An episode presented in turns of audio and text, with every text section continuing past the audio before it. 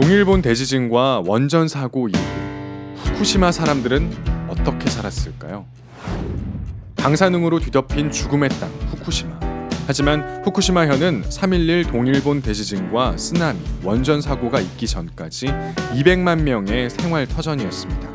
여전히 후쿠시마로 돌아가고 싶어하는 그들은 지금 어디에서 어떻게 살고 있을까요?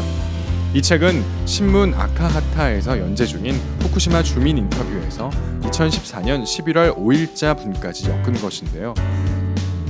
책에 등장하는 후쿠시마 주민은 구십사 명입니다. 그들의 상황과 극복 방식은 서로 다르지만 공통으로 외치는 게 하나 있습니다. 원전은 없어져야 한다.